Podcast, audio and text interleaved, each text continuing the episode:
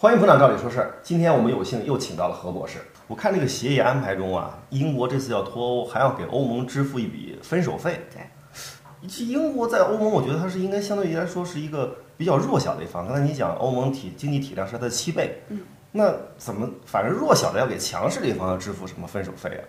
这个好像跟咱们大家观念中的这个分手费不太一样。这个是这样子的，这个分手费呢，呃，它是英国财政中间就已经承诺的给这个欧盟。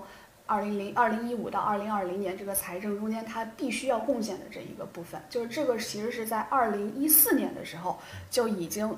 以这个欧盟这个法案的这个形财政法案的形式就已经通过了。那么英国的他们自个儿的财政预算中间也留出了这一部分钱，所以等于就是我提前我之前承诺了我要对这个欧盟财政做贡献的这一部分，那么我在分手的时候，我是不是还是得把这笔钱给人家呀？对吧？啊，就说说明这个这笔可能原来欧盟的这个整个统一的财政预算这笔好处，英国可能已经享受到了。现在就是说，你根据承诺的协议，你该付出的你要继续付出。对，就当然英国它可能哎觉得心里不甘啊，我都要退出了，我为什么还要把这一个零五年就是一一五年到二零零零二零二零年的这个财政这个钱还得再付啊？但是对于这个欧盟来说，你要是不付这个钱，我这个钱由谁来补充啊？对吧？就这一个财政亏空是由你退出造成的，那从欧盟的角度来说，他理直气壮啊，这个钱既然是由因为你要退出而造成的，那钱当然由你付了。那如果说硬脱欧，刚才你讲的硬脱欧这种情况发生的话，英国拒绝支付这笔分手费，那欧盟对他有没有什么制裁惩罚措施啊？